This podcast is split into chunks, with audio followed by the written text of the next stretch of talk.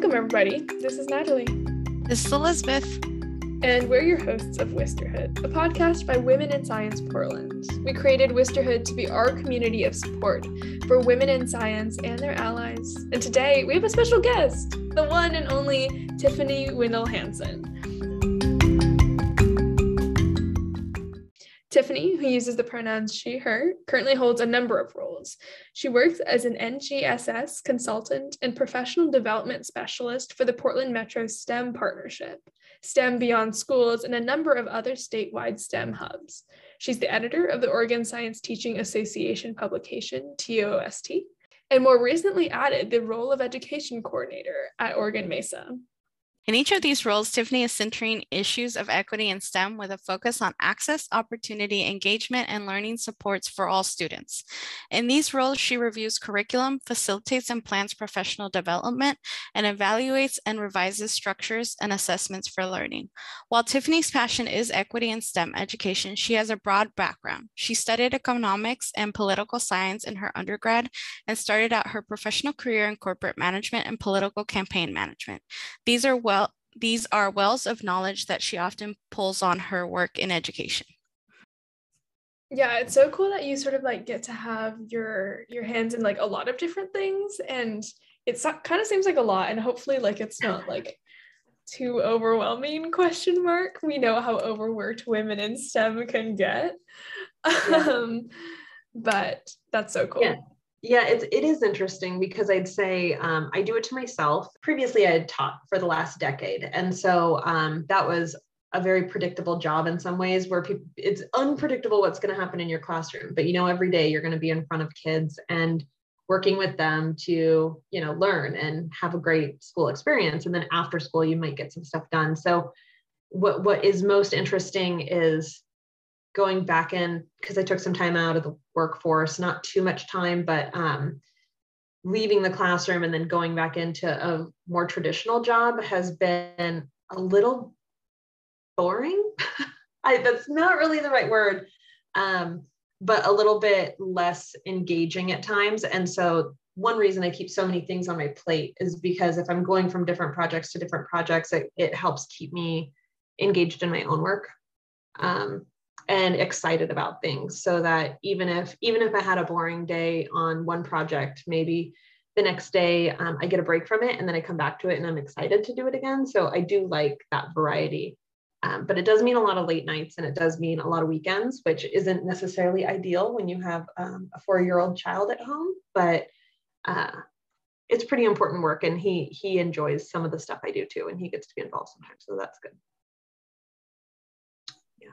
uh, that's probably like the best beta testers, your own kids to see, like have them have fun and then you promote it to other students. Um, so yeah, so you've had quite the background. Um, and what specifically led you kind of to STEM? Because from from your uh, schooling, it doesn't really seem like you studied science, um, but this is where you are now. So what led you here?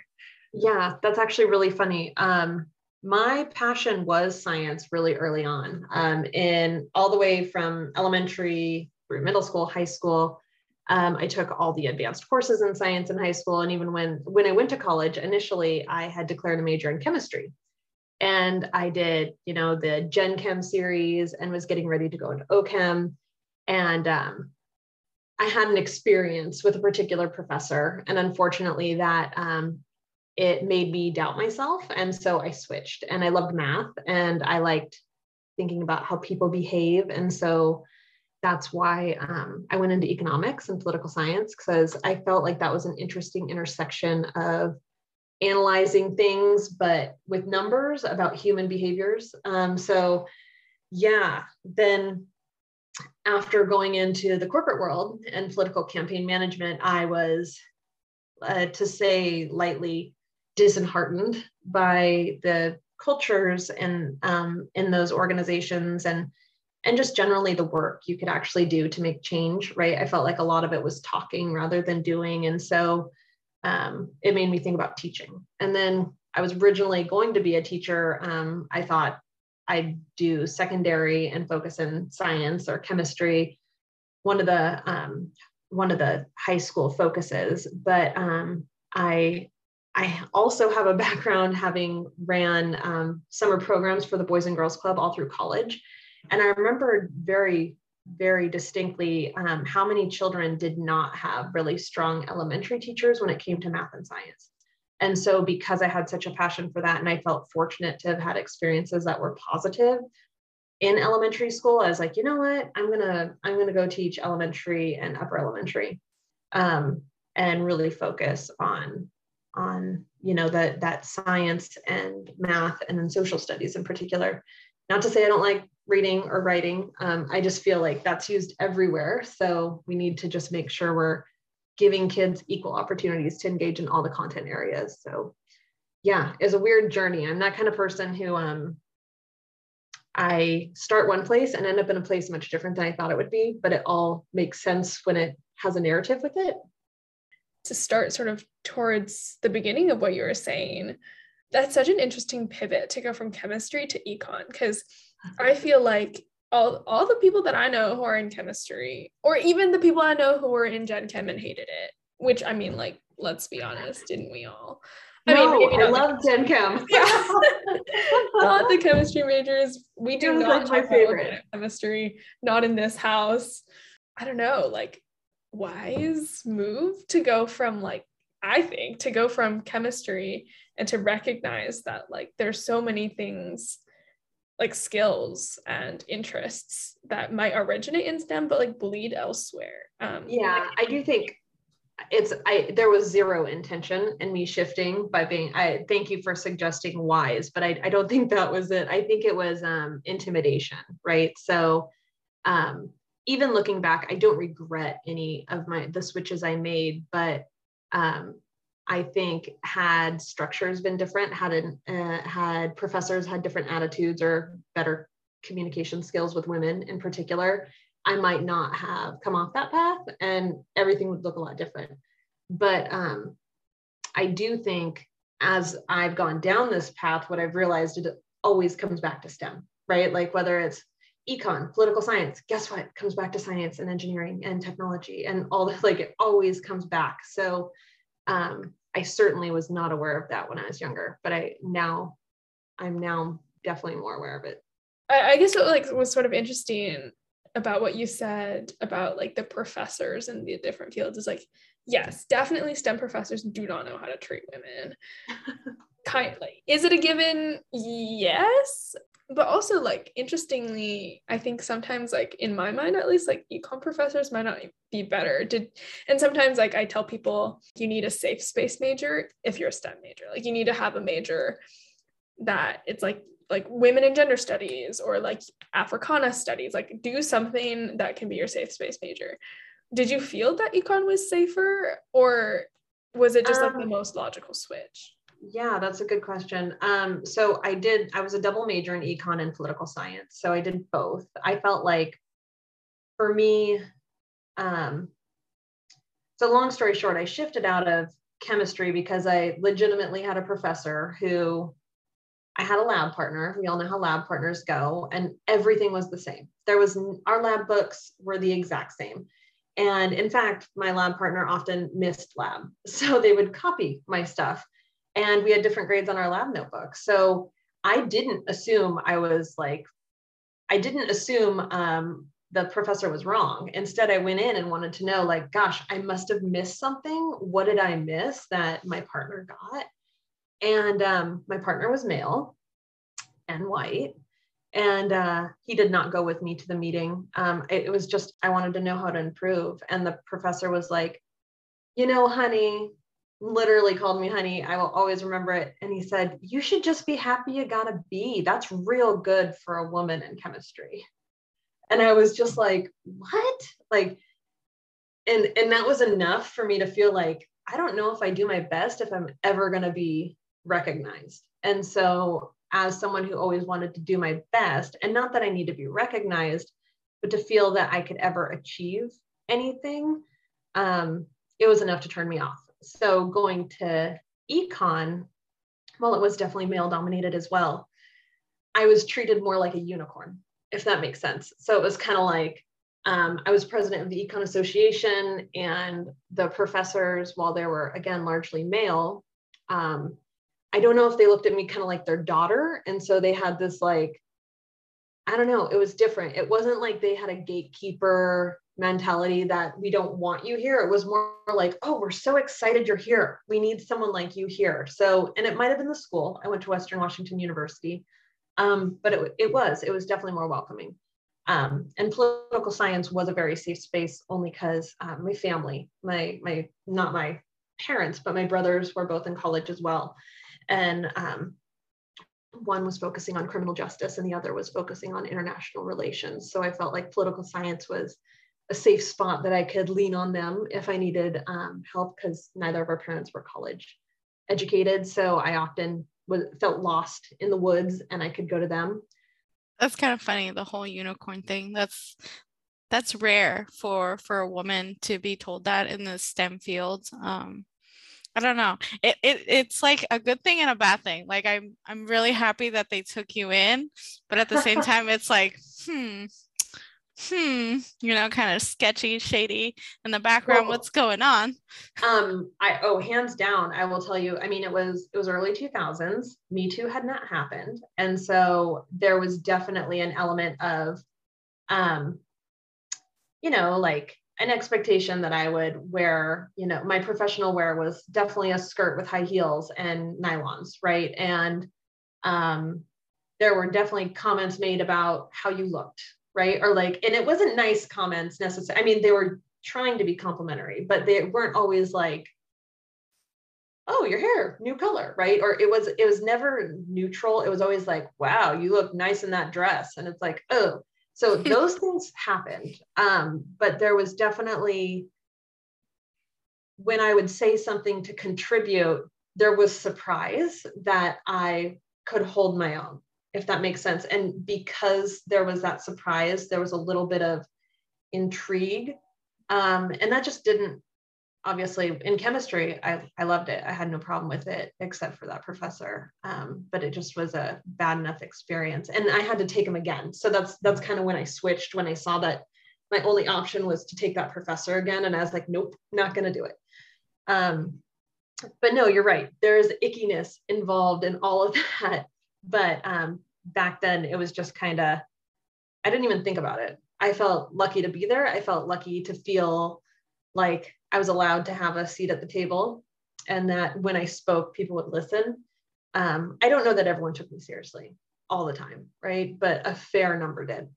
I want to go back a little bit back to your chemistry. Um, yeah roots, I guess. Yeah. So uh, you said that you were interested in um, science throughout most of your education. Um, what exactly made you interested in it? Like for me, I got into science because I really like the environment and animals. But what was it for you? What led you towards chemistry or just science in general? Yeah, you know, that's so. I was thinking about that question earlier too. Um, it come it's weird. Again my parents were not college educated but they are very um, skill based people. My father was a mechanic and my mom while she um, was a stay at home mom with a part time career most of the time um, she was really good at cooking. And so and cooking was a science right? Like we didn't just talk about um, it we didn't ever have like it was always a homemade meal. It was always this big ordeal um, which seemed like a lot then, but it's because it was it was like her studio, right? In some ways. Um, so I think seeing both of them engage in the world in a really authentic way, uh, but having to have technical skill made me wonder, you know, like why does the food taste better when it's this way? And with my dad, it was always taking things apart. so taking it apart and wondering how it worked. I remember learning about combustion in high school and then having a lot more respect for my dad being able to like build an engine and make it work. Um, and so i think combustion was my initial interest into um, chemistry and physics really. So yeah. And then i also was fortunate to have a close friend through childhood whose dad was a um, gosh was he a he was a biologist but he was specifically studied um, I forget what the field was, but and he was an inventor as well. So he was making odd sensors and tools to determine um, he was like an engineer with a science background so he made different sensors to evaluate when fruit was going bad in a warehouse. Um, and strangely enough, that didn't used to exist. And him and some of his team worked on those kind of projects. So I think just being surrounded by a number of adults who had jobs solving problems um, and all of them needed more information, right? Like it wasn't as simple as it might look at first glance. So yeah, I just always kept asking questions past what I saw in front of me, and it always led back to science or STEM. Like we've talked a lot about how like there's so much like uh, markers for sort of STEM minds that come from like very what like not a traditional subject. It's not like sitting in a classroom and being like, what is y equal? Like that's not um you know necessarily where all those stem skills come from and i think like um as like young children like it's such like it's such a an astute observation to make about like sort of the way like the the the problem solving skills that um, sort of link STEM training um, to things like cooking and making engines and stuff like that. Um, well, so it's it's really interesting because um, one of my this is so silly because it's a group of standards, but the next generation science standards, the NGSS. Um, I think in education in particular, once I learned more about those, I really, I mean, I always loved STEM, but I really got on board with how we teach it. And most importantly, it's because those everyday experiences we have, whether it's our car not starting, whether it's cooking our dinner, whether it's um, you know, our garbage going away and wondering where does our garbage go, right? All of these come back to the phenomena or the occurrences that create our world. And to understand them, you need to be able to be literate in science and STEM. So I feel like when I think of my own background, that might be one reason I'm so passionate about trying to give kids authentic experience in STEM. Um, because a lot of times when we are just sitting in a classroom and we're teaching formulas or we're teaching how to balance an equation or we're you know reading a book about something that's a million miles away from us um, hundreds of thousands of miles away you know i don't think that that is necessarily going to resonate with all students. In fact we know research tells us it doesn't especially um, you know less represented students in stem. So i feel like that's the shift that I work through in my career now to try and bring, um, which is authentic STEM experiences. And I'd like to see it in the classroom and I'd like to see it out of the classroom because uh, Neil deGrasse Tyson says it like kids are scientists. They do it automatically. We did it when we were children. We still do it. But um, the formal structures we have for education right now, it's uh, it stifles it. In fact, we probably have many solutions that would have been found if we didn't have a formalized education system that squashed creativity and innovation. Um, and that, it's not to say that all teachers do that, because that's certainly not the case. And it's not to say that all schools do that. But systemically, there really is an issue with um, restricting access to STEM based on nothing except for where you come from, your, um, you know, your family's background, uh, even behaviors, which is interesting because you know behaviors are largely cultural right? So things that some groups will see as a problem behavior it's not. It's just a different behavior that's often quite common in another culture and if you have a teacher who's not you know aware of that then they suddenly start barring participation or they want to deal with the behavior rather than recognizing that it's a totally normal thing and they need to work with that student where that student is at so yeah um, it's a really interesting noticing you took, Natalie, because that's really at the core of why I try to do what I do. But I don't know how successful I always am. I mean, I've worked with you. I would say you're pretty successful. Uh, we've had many a conversation about these systematic uh, systems that are in place. Um, and yeah, I mean, you and I bo- have both had conversations about how we try and bring everyday life uh, things we do to make it science. Like even talking about cooking and like it, it made me think about food chemistry because I was eating, okay, don't judge me. I was eating cake earlier um, with ice cream We It- love No cake. judgment. Okay. We stand. Because the reason I say that is I feel like I talk so much about food on this podcast. I'm just like food this, food that. Anyway, uh, so I was Food having is That's why. exactly. So I was I was eating food and uh, I was eating cake with ice cream, and it just like before I had never had ice cream with my cake, right? Totally different, like explosion in your mouth. Now it's like I don't know that I ever want to go back to eating chocolate cake without ice cream. But it also made me think of all the different flavors of ice creams we have and like all the different brands and all this stuff. It's like there is someone who sits in a lab and tastes all these things and is like, yeah, this is a good choice. This is like, you know, and, and it might not seem sciencey and it might not seem like, I don't know that like it's pros- part of the STEM process, but it really is. It's like all these careers that people don't know about that have that science element. And now Well- I'm going to go on a tangent. No, I think, but what you're talking about is super interesting because I feel like, again, I, I always take it back to early childhood education where we lose a lot of kids. And I think about their natural wondering, which is often like, why does that smell? Right? There's good smells and there's bad smells. And I remember even being a kid myself wondering, like, it was it was chemistry in high school. And i won't give all the details except someone was like what is that smell in the classroom? Right? And we were learning about esters. And so you know our our chem professor or chem teacher had said well all smells are really just small molecules or small particles. And so we're like wait a minute. So we're literally physically getting this in our body right now right? And they're like yeah. And so as we started thinking through those things then you get more more and more curious. You're like wow how do they make those body smells? And how do like the or and how do we make fragrances? And how do we um, make our food smell so much better when it's cooked right? Um, just all those different things that the random eating cake with ice cream versus smelling something not great um, wondering why does this happen? And knowing that you can find the answers and sometimes those answers help solve problems later. Uh, i think that's just that's the magic right? Because um, today i was talking to someone and they were like i believe in magic because magic is simply science right? So it's yeah i could if science is magic i certainly believe. So.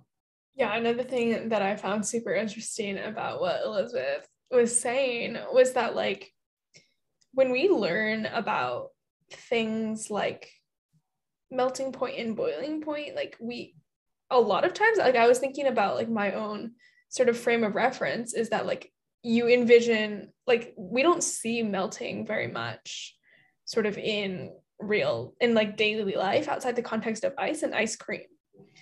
And I I remember like sort of uh like sort of these daily things um sort of being brought up when I was like first learning um all these like different like chemis- chemical and physical concepts. Um and I thought I think that like it's interesting that that's sort of the lexicon upon which like so much can get drawn from in science education because like so much of our everyday experience truly is science. And so i think that's like sometimes what effective science teaching can do is like make those connections which i think is like definitely what you've been saying um, and just well, I think, I think what's interesting is if you were to talk to everyone who considers themselves, um, well, and let's, I want to phrase that again, everyone is a STEM person.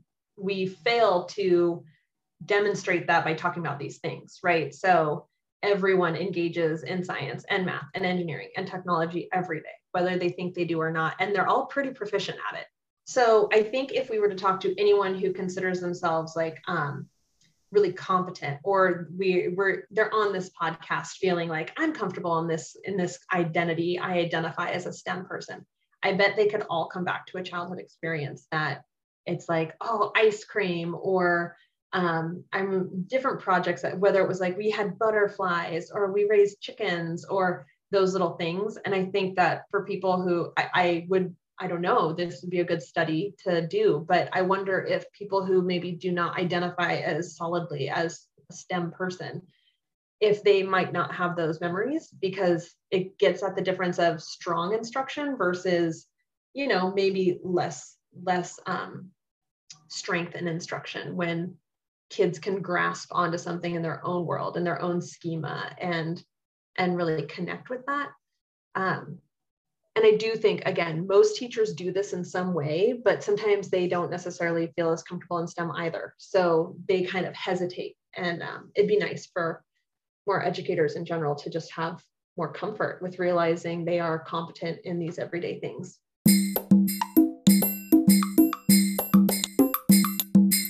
One thing I wanted to circle back to um, while we're sort of on the topic of like science education, sort of um, pedagogy, I guess is womp Mm-hmm. womp. um, You work as sort of the NGSS consultant um, for the Portland STEM. Portland Metro STEM Hub. Yeah, they're all long, long acronyms for all of them. I went through the NGSS system while I was in well, I was in K to 12 and I felt like it was always very contentious. Like everyone had an opinion about it. And so Mhm. I'm wondering like what are some things that like the curriculum does well and what are some things that you wish it did better? Oh, that's well, I mean, so curriculum is, you know, the designed units by different organizations that are supposed to embrace or adhere to the NGSS, right? So, um, is your question related to the NGSS or to the curriculum written utilizing the NGSS? Both.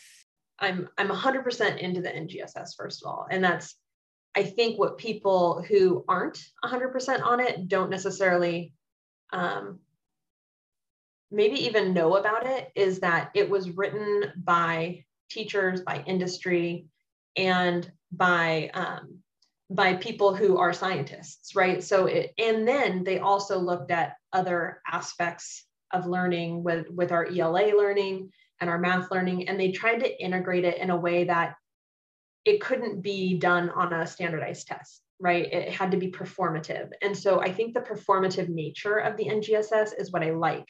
However, people who are not as comfortable with science, they want to go, they want to often find something quick and easier to assess. And so they they actually very they they skew away from the NGSS and they kind of go back into this fact-based like let's rote memorization or let's have this um, lab that you kind of have the procedure written for you. Um, you're going to follow it and then write a hypothesis that we knew what it was going to say from the get-go. Um, and I think that that simply happens because of time, right? Um, it also happens because, again, some people don't have the time to understand the NGSS. So the other strength of the NGSS is it's rooted in phenomena-based teaching, even though it doesn't call out phenomena in the standards themselves, if you choose a phenomena um, or an everyday place-based occurrence for a kid to focus on, you naturally see ways that the NGSS can come in together and you can teach more than one at a time. So again, this is hard. It's people need training on it, right? It's not something that's as easy as here's the seven things you need to know and go to a book and read it, or here's some activities that do it. It's um in many ways like a symphony or an orchestra of learning that happens. And in the end, you look and you're like, wow, that was amazing. I think I understand it now. But when you go in on one activity, you might not really know how you're getting there. It feels reminiscent of how like sometimes like when people just have opinions about things that they know nothing about, it ends up being like such a sad story for the entire community. Well, and I think I think there's also standards. Um, I don't like the name, and in fact, uh, the writers, the and the next generation science standards, they joke that they're like these aren't standards. They're actually called performance expectations. They're all referred to as PEs. Um, and again, I think the narrative around standards and standardized testing and just that alone makes me not like it. You know, like I don't like that part of it. Um, and in fact, even when it comes as I get more experienced, I feel like no one should be teaching to one thing, right? Like even the performance expectations, they're great. The NGSS is great. But if you have a group of students who, you know, are really interested in something that might not perfectly fit what you're trying to go to, go towards the student, right? Go towards them and where they want to go with it. And I, I truly believe if we can create love and interest and learning for students, that they can achieve anything. They really can. It's when we when they want to go in a direction or they are suddenly interested and we're like no no no no no we have to get onto this chapter or no no no no no we have our test coming up so we need to stick onto this. That's how we break them right? So um, yeah i don't know if i'll ever go back into a classroom and i don't know if uh, if someone hears this they're going to be like oh no we don't want her. She's not about like the test or this or that. Um, again I, I recognize we have to do them but i just don't think it's the end all. I don't think it's the thing we should be using to um, to choose our daily activities with our students, unless you're doing a reteach or something like that. So now I'm like in the weeds. But when it comes to curriculum, though, as you were asking, I think I've done a lot of curriculum review. Um, and I've been on a lot of committees to look at a number of different organizations. I was on um, the state curriculum review with ODE. I did curriculum review with Hillsboro and a couple other districts. And um, what I can say is no one is perfect right? No organization that says we do it actually does it completely, and neither does a teacher, right? Like, I think recognizing that everything is imperfect and knowing we're going to have to adjust it for our students is is the best way to approach any curriculum there needs to be a balance too because a new teacher or someone new to um, a content area is going to want curriculum to start from and so it needs to be user friendly enough um, but not overwhelming. And then it also needs to be flexible. So there's this catch 22. The traditional sort of science exper- experience was like, yeah, okay, like we'll put you through the meat grinder, I guess. Um, but I like wonder like if I had like a more non-traditional experience, what my experience now in college would be because like college is still very much at least where I am, it's like we are gonna test you until you drop out or until y- you finish the class. Yeah. um, yeah. Is that is like the thought of like how higher education like informs like top mm-hmm. down sort of education filter into that process or like is that um, no i think that's uh, you're that you are pointing out the problem in stem education is we're always looking at the end and i was in I was in a conversation with someone today saying a lot of these nonprofit organizations, one of the biggest challenges they face is they want to meet students where students are, but they have industry coming to them saying, we want this. And it's like, but they don't understand how kids work. They don't understand how to keep them interested, right? They don't understand um, how to work with kids, right? So um, I think the same thing happens in higher ed where okay, we know where they're going. They're going into this industry. Okay, these are the skills. This is what they need to be able to do right before they join us. Now let's move backwards into high school. Well, to do well there, then we need to do this. Oh, well, to do well in high school, then we should do this in middle school. But what ends up happening if we're feeding into this structure that we know is in its essence unequal, then we have to weed out, right? Because if we keep it the way that it is, kids who who don't have that traditional experience for a variety of reasons. I even think my privilege is very apparent when my parents might not have been college educated, but my father was skilled. He was a mechanic, and my mother was home with me and could work with me on my work. And and then I think my one of my closest friends' dad was a doctor, right? Um, and and an inventor. So I was lucky to have that. And so that traditional path, it didn't feel so foreign. But if I hadn't had that, I would have hands down not had um, the the uh, resilience to continue down that literal literally every day like you said you're being graded. Like you didn't do that well. You didn't do that well. You didn't do that well. And then the occasional gold star it's it you know it, i wouldn't have been able to do it. I know i wouldn't have if i didn't have adults in my life um, to show me that it was possible. Hands down there are some old fashioned teachers that are strong educators right? Like they're good and kids love them and maybe it's not like the newest freshest stuff but they have a relationship that they build and so it works right? There's that's the other thing about education that we need to be very aware of which is you don't have to be reinventing everything as long as you focus on your relationships but we should do it all but teachers can't right? So it all if you can build those relationships and you can go in any direction and make it happen if you know your students why don't we talk about your experience in STEM equity and your allyship in that? The word allyship, it, it's interesting to me because I feel like if you ever say I'm an ally, then you're not. And so I think that's what it really comes down to is having relationships and building the trust, right? Within communities like yourself, different than yourself, um, and living through your work. Um, and, and it will speak for you, right? Like that's really all you can do. And then learn from missteps, um, listen. Um, but I think when it comes to change, it, it comes back to what we were just saying with Natalie, where we have to change the weed out culture and we have to recognize that STEM looks more familiar than people think it does, and then not be teaching to the top. And I don't mean the top like student, I mean college, right? Um, college, even even some organizations, I think it was was it Pixar or Microsoft or someone was saying, you know, unfortunately, a lot of American universities, the higher end ones, aren't turning out creative people. They're turning out people who know how to give out like the right answer, but they don't know how to come up with new things.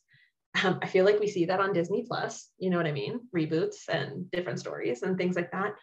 Um, sorry for the well, Disney.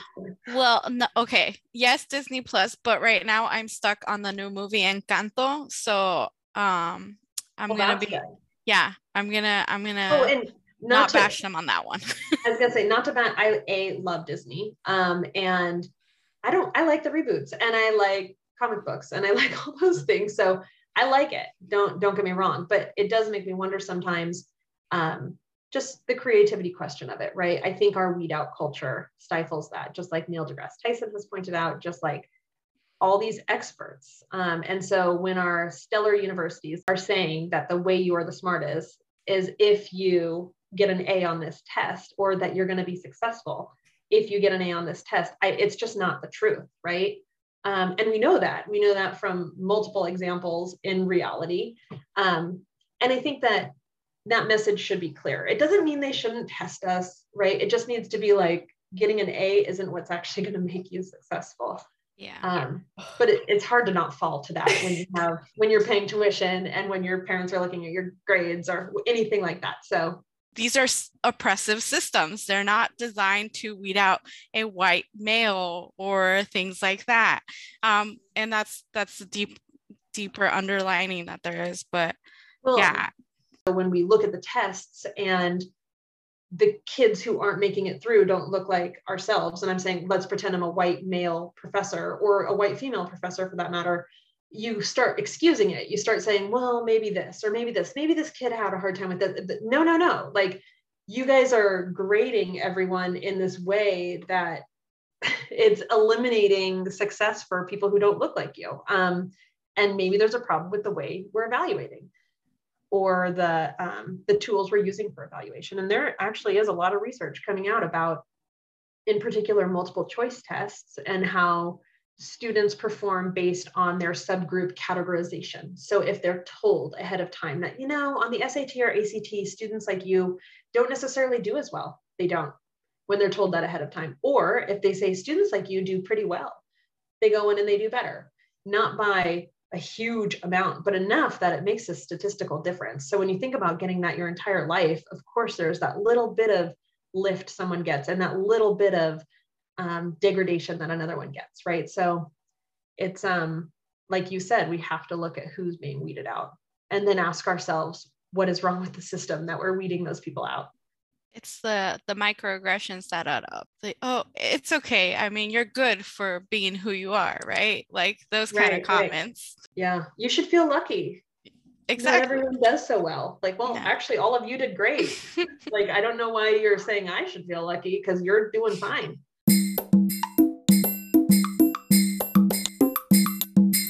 There i'm sure you all have heard this too there's a lot of information about stem identity and how in particular with young women or um, identifying women how they establish their identity usually right around fifth sixth grade. And if they don't have it they typically don't develop it later. They already feel like cut out from it. So when you know that title one schools don't have as much science time because they have a larger reading block well, no wonder we have a lot of, when you think of our Title One schools and the demographics that make that up, well, it's no wonder that we don't have as many of those students going on to do STEM stuff when their first experience is middle school and then they're just getting hammered with tests that they know nothing about because they've had no previous experiences. I actually, if I had to hedge any kind of bet, it would be if we want to break this pipeline and make it work better, we need to start with early childhood experience and, and elementary in STEM. Yeah, I agree with you. Early education and then uh, adult STEM literacy for parents who don't have a STEM background or don't don't think they have a STEM background. Like right. for example, a lot of people in my community are mechanics, but they don't see that as a STEM or an engineering or anything like that. They're just like, that's what I do. That's a skill. That's it. There's nothing else to it. But when you explain it to them and you break it down for them, you're like, hey, you are part of the STEM field. Teach this to your kids. They're like, oh my God, I'm empowered. I am mm-hmm. part of this. I did this. I can show this to my child. Right. And and I think we're also missing that part. We're missing the the focus in early and child education and the empowerment of those parents, especially parents who aren't in at Intel, like a lot of the parents here and things like that.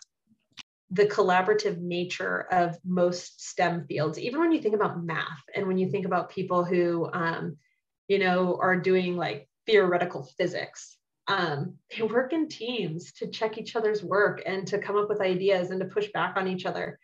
We have some some student subgroups in particular that their social um, proficiency is so much better than a lot of other students.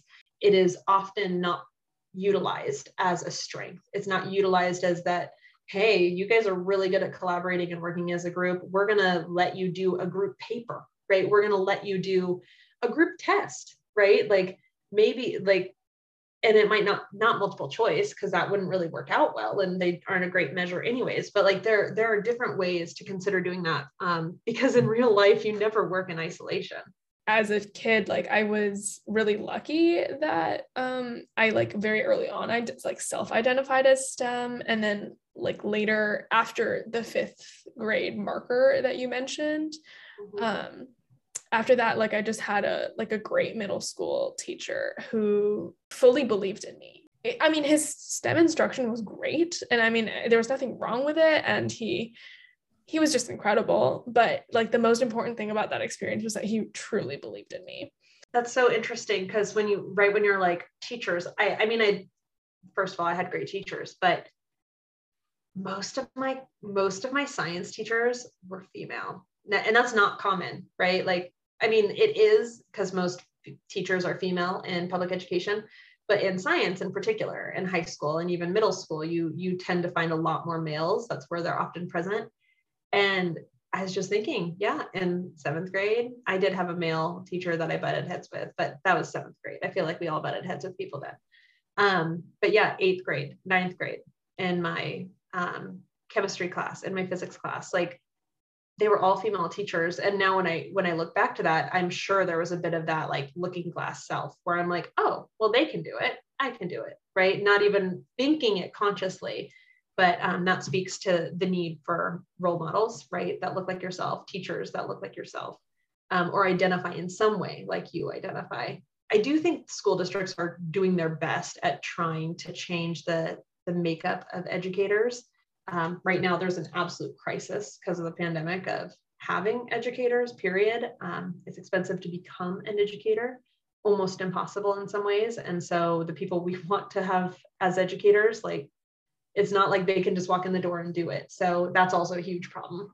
I think if we were to um, change the way we get our teaching degrees, like if it was a internship almost where you're paid for your student teaching, or if you are, you know, if you can commit to a district, and I know some districts have these kind of programs, but if you can commit to them and they'll pay for your education, you have to work for a contract after that for a certain number of years, like that would work. But we have to reconsider how we're filtering our teachers into the system because that's another weed out system and uh, i mean it's also like on the other end there are also teachers who like will retire maybe a bit early after like having worked in the industry in stem and i think that that's like the other end of teachers that i've seen and like that really adds like a whole different sort of flavor profile you mean the industry professionals who retire and then come into teaching yes yeah, no. And you know, I I feel like that's a super mixed bag too though because mm-hmm. I some yep. of the strongest educators I know were originally industry and I even think of myself as I was in STEM industry but my background was in man corporate management and political campaigning, right? Um and so I feel like that's very not teaching, right? Like you look at it and you're like, you're I don't know that you're to be a, you're what? Um, but I think some people can end up having really great skills and they were just maybe in the wrong place to begin with. But um, then you get some who it's like, it should be just like it is at my work and this is how we should teach. And you're like, no, that's not how kids learn. So you're right, double edged sword on that one.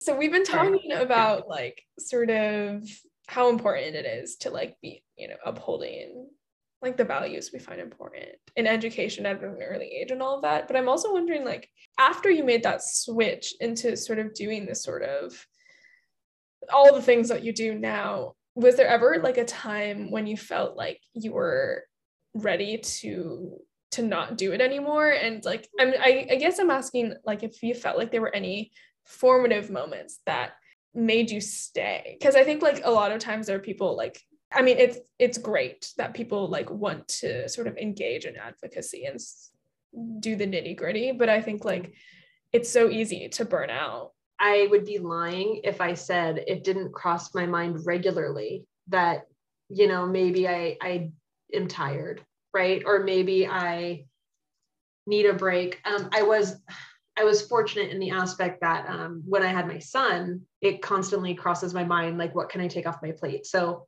I think my advice though would be to take things off your plate when you need to, right? Like you have to start making decisions. And um, the only way I've avoided burnout is by accepting that I can't do it all and starting to either ask for help or be like, I can't do it. People will keep taking if you'll keep giving.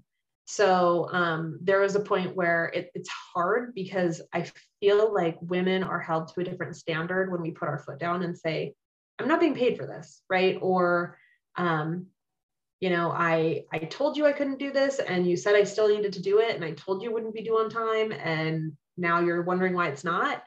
Um, I feel like if it were a man, often people just say, okay, right? Like, all right, well, what date should we push it to, right? Or okay, I'll have someone else take care of it. But I feel like um, women often it's just this. I mean, it's not always women, I guess. Um, but I know I have felt that as a woman where I watch men who are able to take things off their plate and women are just expected to add a plate and maybe grow an extra hand. There's some organizations you work with that everyone is truly an advocate. And so you're all fighting the same fight often. And then you find yourself in organizations where everyone isn't actually on the same page. They they think they're close and they are, but it's a lot more battle time, right? You're you're really going head to head a lot more than you would like to. And I think that's the exhausting stuff. So I think you and I share the same issue where we see something and we automatically want to help and jump on it and then we realize we have like 50 other things in the background that we haven't gotten to mm-hmm. um, so i think i think that's a big thing just kind of figuring out okay do I have the capacity for this? Can I do this? Can I take it in micro steps and still help kind of thing? My older brother always talks about like you have certain times in your career where you can be in the trenches and it's hard, right? It's just regularly hard advocacy work is always a trench, right? You never get out of it. And so I think that um, you have to have different plans to give yourself little breaks, even if it's even if it is a career shift um, for a, a chunk of time where it's maybe a little less trenchy. My biggest dream ever would be to either start or work at a STEM preschool and focus on low income fam- families. Like if I could just fund it and it's like 50% of spots, 75% of spots are free to low income families um, to try and bridge that gap we've been talking about. But also, um, then I'm like, isn't that also a trench? Because then I'd be running it. But part of me, I just want to be working with kids. That's one thing I do miss is I want to be working with kids again. And it, it's going to have to come. I don't know when, but in some way, even if I keep doing what I'm doing now, something small might have to come off my plate so I could do a, a little bit of time with with children yeah. teaching again um because i feel like i mean i have my own and i get to teach him but it's it's not the same as helping change lives um yeah or inspire other little little people who didn't know what they were capable of right I will I will teach at your STEM preschool. I will do whatever you need me to. I'm Yeah, there. like starting it. I, I have like two other people who are interested, Elizabeth. See, I'm telling you, all we need to Yeah. do is we need to start looking for them grants. Yeah. I know. And there's actually a lot of money available right now, but I grant writing. Yeah. So if you're listening to this podcast and you think this is a good idea, um, and you're a grant writer and you know how to get us some money to start a STEM preschool for low income families, and but it's really important to me that I want to have um, families who can pay attend also because I do see the um, problem with monoculture, right? Like I Yeah. think that it is important to let all students work together and um, experience the world together too. So yeah, Yeah. But we're gonna make it happen. I don't know when. I don't have a timeline, yeah. but we will come back to I. this podcast and we will tell you that we launched it. I guarantee I it. hope so. Oh my. Yeah. If any of you listening uh, know of a STEM preschool, put me in contact with them so I can go check them out, see what they're doing. Yeah. Yeah. I know that where I work right now, we do it in the summer, but Mhm. only in the summer. And that's the sucky part. It's not a year round thing. I have thought about like going for school board or something like that someday too. Like that's, I'd say between the early childhood, preschool, STEM stuff, like that's one thing. And I, I don't need both, but, or like being on a school board or something. I don't know. School board sounds a little scary these days too, though. So any of you school board members listening, I'm sure you're going to call me and say, don't do it. No, with my background, I- yeah, it's running for office is something else. It's so Yeah. nasty sometimes, you know? yeah. It's like I just want to be helping my community. Like if someone's better than me, cool. But I just I just want to help people and you know make it better for all our students. I just I I worked in childcare, like I said, through college and then just briefly until I got my first job out of college. And I just know how hard it is to have a location that's you know, say the cost of getting it open, the length of time, um, unless you buy something that was previously a childcare facility. There's a lot to happen. I hope I I think it'd be great if it could. I mean, just hearing you talk about, you know, wanting to to teach the youngins, I just feel like we are so lucky to to have people like you out in the world because my God, do I not have the patience for that? And I I feel like that is I, I just have so much just like admiration and hope. I the I mean, it's easy for me to say, and I'm going to say this as a nod to all teachers who are out there in the trenches right now. I am not teaching right now, so it's really easy for me to say this would be fun, right? And um, I do need to acknowledge that because when you're on the outside, you can say a lot of things look fun, and then when you're in it, you're like, this is not fun anymore, right? So I think that's the thing to remember when talking about any kind of like big dream or whatever too because it's it's pretty easy to uh to make it seem like it could be better than it really is i mean teaching hands down is the hardest job i've ever done. It's under acknowledged i do not know a single teacher who was a bad person or wasn't trying their best. I think about the professor i had that was awful. I honestly think that's the best he could do. I don't think he woke well okay maybe like to maybe 5% of all educators some of them wake up and they're like i'm just going to make someone's day horrible right? But i really don't believe that's the majority. I think most of them wake up and want to help kids. Um, and sometimes they're just struggling especially right now with their own issues um, or not even their own issues just like the environment that they're in um, Yeah. same with administrators they're they're really doing the best they can Yeah. and it's hard and plus the shortage like even beaverton's giving like a $3000 signing bonus for you to just be a substitute Yeah. I mean, I, I was called. I was called by, I'm still called by a number of groups that either subgroups I worked with or even principals at schools that are like, hey, I know you're still licensed. Do you want to switch back? And I'm like, no. So I can, I can totally acknowledge that yes, I would like to work with young children again. And when I say fund my own or start my own place, it's because I, I do want to be able to put up very strict limits as to how many kids we'd work with at a time. And you know those kind of things that we know are true for effective instruction and teachers can't do that right now. And then they're also scared of you know a deadly virus.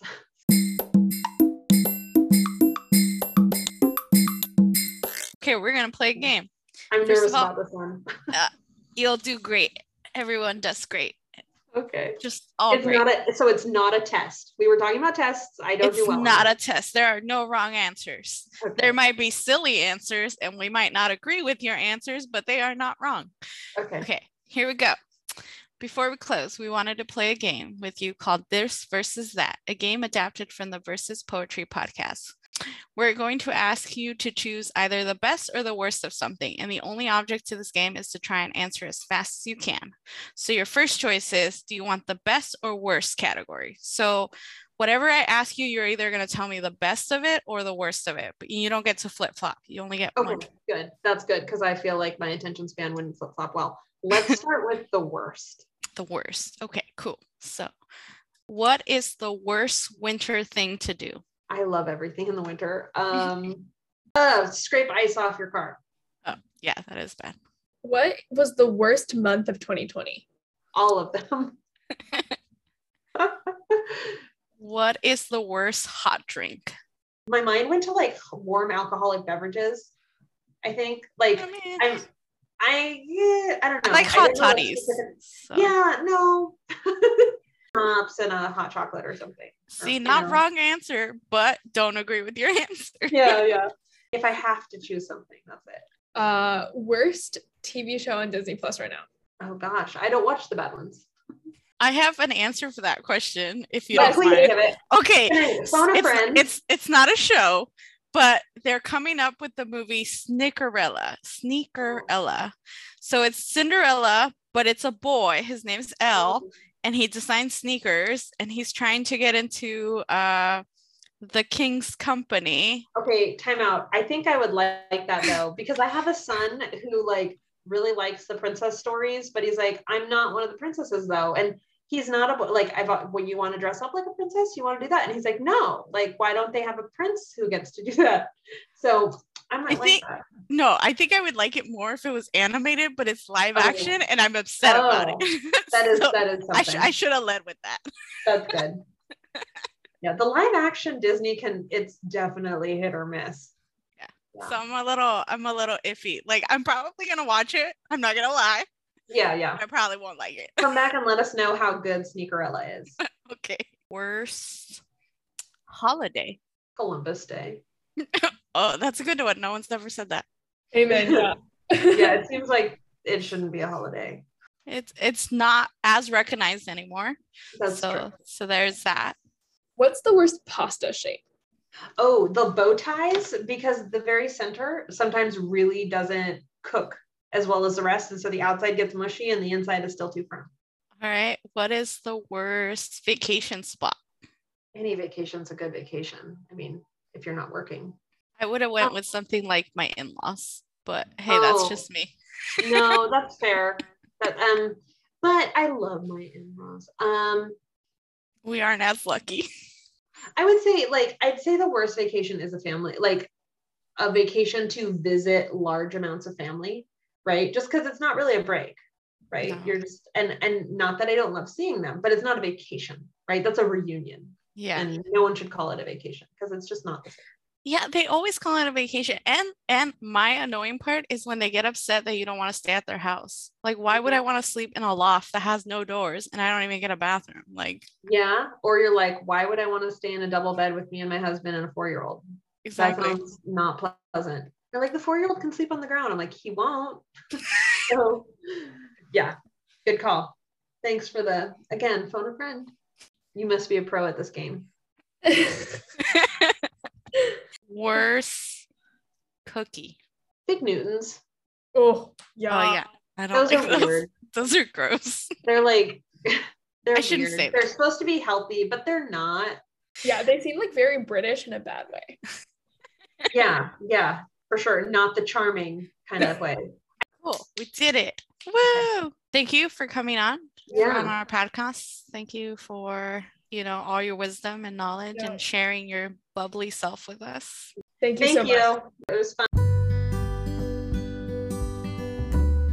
Um, so I think that, you know, more or less wraps up um, our conversation today. Thank you so much for listening to Wisterhead and make sure to subscribe so you'll know when we drop more episodes and comment so more folks can find us.